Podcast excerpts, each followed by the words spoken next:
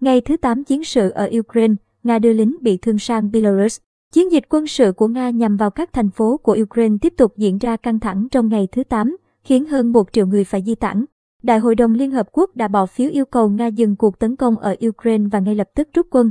Tổng cộng 141 trong số 193 nước thành viên đã bỏ phiếu ủng hộ nghị quyết, 35 nước bỏ phiếu trắng và 5 quốc gia Nga, Belarus, Syria, Triều Tiên và Eritrea bỏ phiếu chống. Moscow cho biết vòng đàm phán thứ hai với Ukraine sẽ diễn ra ở Belarus trong hôm nay, mùng 3 tháng 3. Một nhà đàm phán Nga tiết lộ một lệnh ngừng bắn có trong nghị trình nhưng Kiev tuyên bố yêu cầu của Moscow là không chấp nhận được, và Nga phải dừng bắn phá các thành phố Ukraine trước khi mong đạt được bất kỳ tiến bộ nào. Tòa án hình sự quốc tế ICC xác nhận đang mở một cuộc điều tra về tình hình chiến sự ở Ukraine và bắt đầu thu thập chứng cứ về những tội ác chiến. Tranh có thể tại đây, cuộc điều tra được thực hiện theo yêu cầu một số lượng lớn nước thành viên. Theo báo The Guardian, Nga khẳng định đã chiếm giữ Kherson, thành phố có tầm quan trọng chiến lược của Ukraine bên bờ Biển Đen.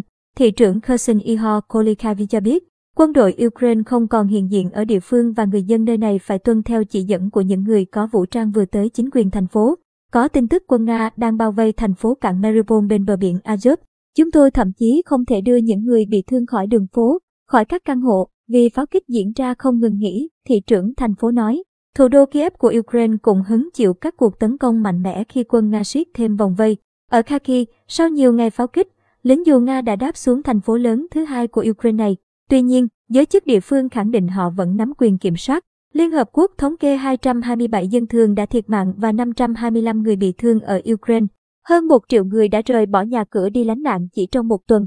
Phía cơ quan dịch vụ khẩn cấp Ukraine công bố con số 350 dân thường thiệt mạng và hơn 2.000 người bị thương. Bên cạnh đó, hàng trăm công trình gồm cơ sở vận tải, bệnh viện, nhà trẻ và nhà ở bị phá hủy. Ukraine tuyên bố gần 7.000 lính Nga đã tử trận trong 6 ngày đầu của chiến dịch. Tuy nhiên, trong thông báo đầu tiên về thương vong, Bộ Quốc phòng Nga khẳng định con số này là 498. AP dẫn lời các bác sĩ cho biết, những người lính Nga bị thương khi tham gia chiến dịch quân sự xung quanh Kiev đang được chuyển tới một bệnh viện của Belarus nằm gần Ukraine. Một đội bãi xe cứu thương quân sự kích cỡ như xe buýt xếp hàng ở cổng sau của bệnh viện vùng Gomel, cách biên giới với Ukraine khoảng 48 km. Một bác sĩ tại bệnh viện tiết lộ lính Nga bị thương được đưa tới đây từ thứ hai, ngày 28 tháng 2. Cơ quan xếp hạng tín dụng Moody's thông báo hạ cấp xếp hạng nợ dài hạn và nợ không có đảm bảo cao cấp của Nga từ Baa3 xuống B3, với lý do các biện pháp trừng phạt nghiêm khắc mà các nước phương Tây đã áp đặt lên nước này.